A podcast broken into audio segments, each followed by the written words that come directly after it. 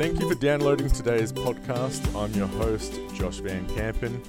Today we've got a special guest, Alannah McKay, who is a current PhD scholar. Alannah, how are you doing? Good, thank you. So, really keen to hear about the current project that you're working on. Are you able to tell all our listeners uh, what current research you're doing? So, my PhD is aimed at looking at athlete health and the effects of different diets that athletes are implementing on their health. So, we know that uh, athletes are implementing diets that either restrict carbohydrate acutely or restrict carbohydrate chronically, like the ketogenic low carbohydrate diets. And we're looking at the effect that has on an athlete's immune function and also their iron metabolism. So, where did this all come from? Where did, did where when did you decide this is what you want to be researching? I was lucky enough to be in an environment where the project sort of kicked off and uh, Professor Louise Burke over at the AIS, she's the head of nutrition, dreamed up this big project Supernova. And the aim of it was to look at the ketogenic high fat diet in relation to performance outcomes sure. in these elite race walkers.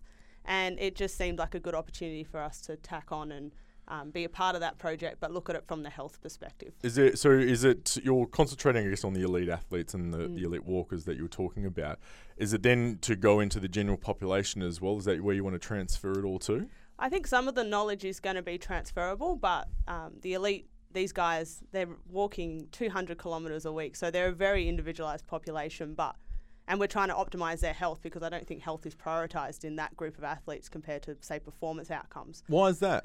Uh, I think an athlete will do anything they can to get a one percent improvement in performance, and I think sometimes if it comes at the cost of an athlete's health a little bit, um, they're going to take it. So it's important to know what health outcomes are going to come from these diets that they're implementing um, so, so, we can be aware. Will this ever go to other athletes as well, not just the walkers? Yeah, 100%. I think particularly other endurance athletes. So we've also done studies in triathletes now, looking at some of these approaches. Um, cyclists, runners, yeah, Will it be go to any of the team sports as well? Kind of, I guess you know, with the hockey being based here, would the hockey mm. players be somewhere looked into this? Uh, we haven't got plans to at the moment, but I think the outcomes could be definitely relevant to other sports as well. So, if basically, I guess you got to produce the results, results are positive, then that's probably when they start looking at the other sports. Yeah. Is that kind of how it works? Yeah, hundred percent. I think the elite athlete endurance model. You know, we know these things can be time dependent. So when we get these guys to train for two hours, for them it's very easy. So we can study it very easily and then we can transfer it into team sports where their movements may be different, so they're more explosive or short duration movements. So, when did the passion come for for you to work with elite athletes? Mm. So, I actually grew up as a ballet dancer and I trained nearly 25 hours a week as a sort of teenager. So, I did school part time and ballet part time. And then once I decided I wanted to go to uni, I essentially picked sports science because I thought it'd be the fun degree to do. And once I started, I realized that I really enjoyed it. And I think the, the mindset of being an elite dancer that would train multiple times per day and the dedication that takes, I found transferred into elite athletes and the mindset they have. So I just sort of realized I really enjoyed working in that environment. Did you get exposure when you were a ballet dancer to any of the sports science that you're working on today? No, a hundred, definitely not. Um, and I think that's sort of when I started studying, I went, wow, if I'd known this and if I'd known this, it would have been really helpful. Yeah. Has anything changed in the world of ballet? I mean, are they getting more exposed to the sports science side of things? Yeah, I think so. And I think uh, there's, I've seen PhDs advertised with the Royal Ballet in England and different things like that. They all have strength coaches and something I wasn't probably uh, exposed to, but I think it's definitely growing, and especially in terms of athlete uh, or ballet dancing health um, that's something that's growing as well. Is that something you'd want to get yourself involved in in the near future as well? Yeah, maybe. Yeah. Yeah. I mean, going over to, to England would be a bit of fun for you. yeah, the Royal Ballet is something else there. So yeah. Now I'm really keen to find out, you know, why did you choose to study a PhD? Because I mean, not everyone, you know, does an undergrad and wants to move into a PhD. Where where did that come from? Yeah, so I was uh, really lucky. After my undergrad, I got a position as a postgrad scholar at the Australian Institute of Sport, and I spent a year there working and I just realized everybody around me had PhDs. Anybody that had a job that I wanted to go into had a PhD. And I guess it, to work at the very elite level with elite level sports, you need to have that understanding or that qualification. So I kind of started a PhD as a means to an end. You yep. know, I wanted to get the job, so I decided to do the PhD. And it's only sort of as I started that research journey that I actually realized I really enjoy research just as much as I enjoy the servicing and working with athletes. So it's something you probably weren't expecting to enjoy as much. No, no, no, definitely not. Reading and writing is not my strongest attribute, so I didn't know how I'd go, but I yeah really enjoy it. Now you touched on about uh, spending time at AIS. You know, you moved to Canberra after you finished your undergrad. I mean, were you nervous about leaving Perth? Yeah, I was really nervous. I think I was I just turned 21. You know, I was still living at home. My parents still cooked for me. I couldn't cook, and I just took off to the other side of the country to Canberra, which probably doesn't have the best reputation for being a fun city you might want to move to. So, yeah, I was super nervous, but at the same time, I had not much to lose. I was um, didn't have a job coming out of undergrad, and that Yep. was kind of a dream position that I could have got coming straight out of an undergrad. Did you have set goals for when you moved to Canberra? Did you have a goal in mind that you're like, "All right, I really want to meet this expectation, or I want to get a job at the AIS? I mean, Mm. anything in particular? Not too much in terms of a goal, but I kind of wanted to immerse myself in that environment and figure out if that's what I want to do. Um, it was a really good year where I got exposed to so many different things in elite sport, whether it's research or servicing or traveling with teams and different things. So I, yeah, I just wanted to figure out if that's what I want to do and then look at where to go next. One important thing, I guess, that you've probably done in- your undergrad was volunteering. I mean, you did some stuff at West Coast Eagles in East Perth. How Mm. important is it to volunteer during your undergrad? Yeah, I think it's really important. And yeah, I was at the West Coast Eagles in East Perth as part of our degree in sports science. We have to do 150 hours of volunteering to graduate. Um, and if I, looking back now, I probably should have done a little bit more. People you meet um, when you're volunteering and the skills you gain that are really important to set you up to go So, further. start of every year, you've been told you got to do 150 hours. What Mm. was your first initial reaction?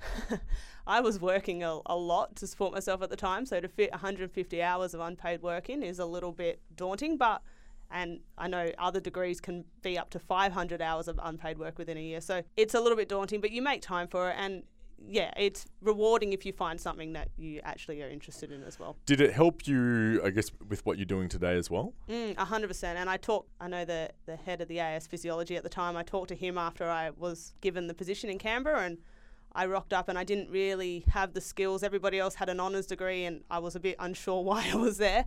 Um, and he just said that the the experience I had volunteering and working at those other elite um, sports clubs put me in good stead for the position. So, how did that opportunity present itself? Did you go out to the Eagles in East Perth, or was it something presented to you as a student? Uh, it was something presented to us, but it was something that we had to sort of take the initiative and contact people, and um, we knew there were opportunities there. And Yep. once we were set up, we had a, a place to go. Yeah. So, how many of you, I guess, were volunteering at the time from UWA? uh, we had there was probably ten of us at Yep. the Eagles in one capacity in the um, sort of performance analysis side of things. Um, there was another group, I guess, that were doing on-field sort of helping coaching and things like that. And you know, there's so many different positions out there. With you know, there's eight WAFL clubs, there's hockey clubs here. Um, so there's positions that you can get involved in. You just got to look for them. Is it? Did you ever look in your undergrad and see other people just not making the effort, and you're like, they're not going to make it? Yeah, a little bit. Yeah, and I think you know the ones that did make the effort are the ones that are now doing really well. Yeah. And are you in contact with anyone that you from the Eagles in East Perth still today? Yeah, yeah. I um yeah still talk to them. I recently had to get accredited as a sports scientist, so I had to go back and talk to them and ask them to sign some documents, and they're all you know interested in what we're doing now as well. So, would any of them you consider a mentor to you? Probably more from the AIS. I spent a lot more time there. Obviously, I was there in full time for a year, so um, yeah, I have some really good mentors from the AIS that are So, how important is it to have a mentor? so important. I think particularly one of my mentors, Piney from the AIS. I rocked up there so green. I had no uh, practical skills, no research skills, and he really took me under his wing and sort of taught me what I needed to know to be successful. And even four years later, he's my PhD supervisor and still sort of guiding me through that. Are you mentoring anyone yourself?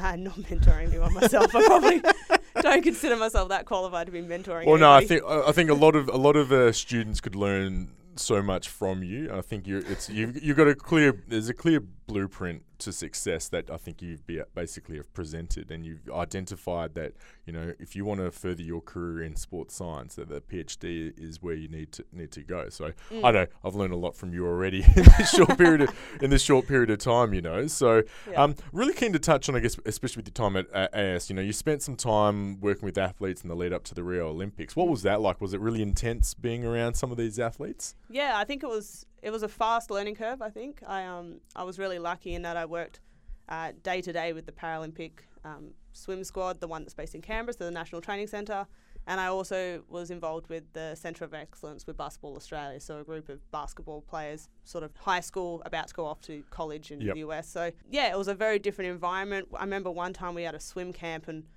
you know, at the Rio Olympics, they were swimming at 12 o'clock at night. So we replicated that through training camps at the AIS. So we were, you know, holding competitions in the middle of the night and doing all sorts of crazy things to try and prepare the athletes for what they were going to experience in Rio. So, yeah, lo- lots to learn very quickly. Is the dream for you to hopefully go to the Olympics one day in a in a staff position? Oh, that'd be a dream, but we'll see. What, I mean, what is the dream job for you? Is there a dream job you're chasing? Um, I think, yeah, as I said, when I started the PhD, 100% was I wanted to service athletes and be on sort of be at the coal face every day with the athlete. But I think as I've sort of gone through my PhD, I've realised I really enjoy the research side of it and it's always exciting and new and there's always something else to do.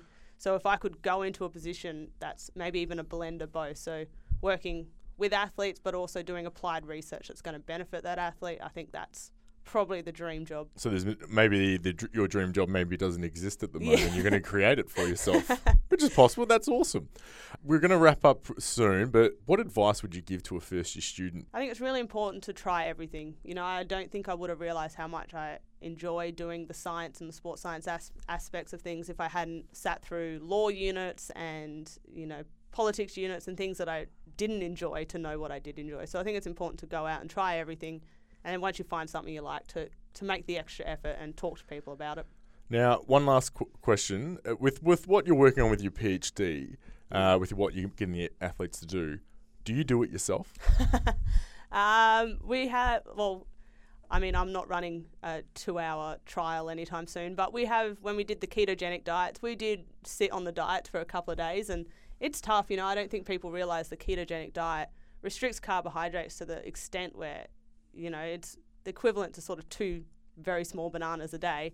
And we were making recovery smoothies that instead of putting milk in, you put cream in. And, you know, instead of eating a lot of different vegetables that you might in a salad, you've pretty much just got avocados because they're so high in fat. So those sort of aspects we definitely expose ourselves to, yeah. Because and is that important for you to expose yourself to it? Because I guess it helps you, I guess, relate to the athlete Yeah. during the time. Yeah, and I think, um, you know, it's been shown that these diets, particularly the first week when you're adapting, you know, they're moody, they're grumpy, they're.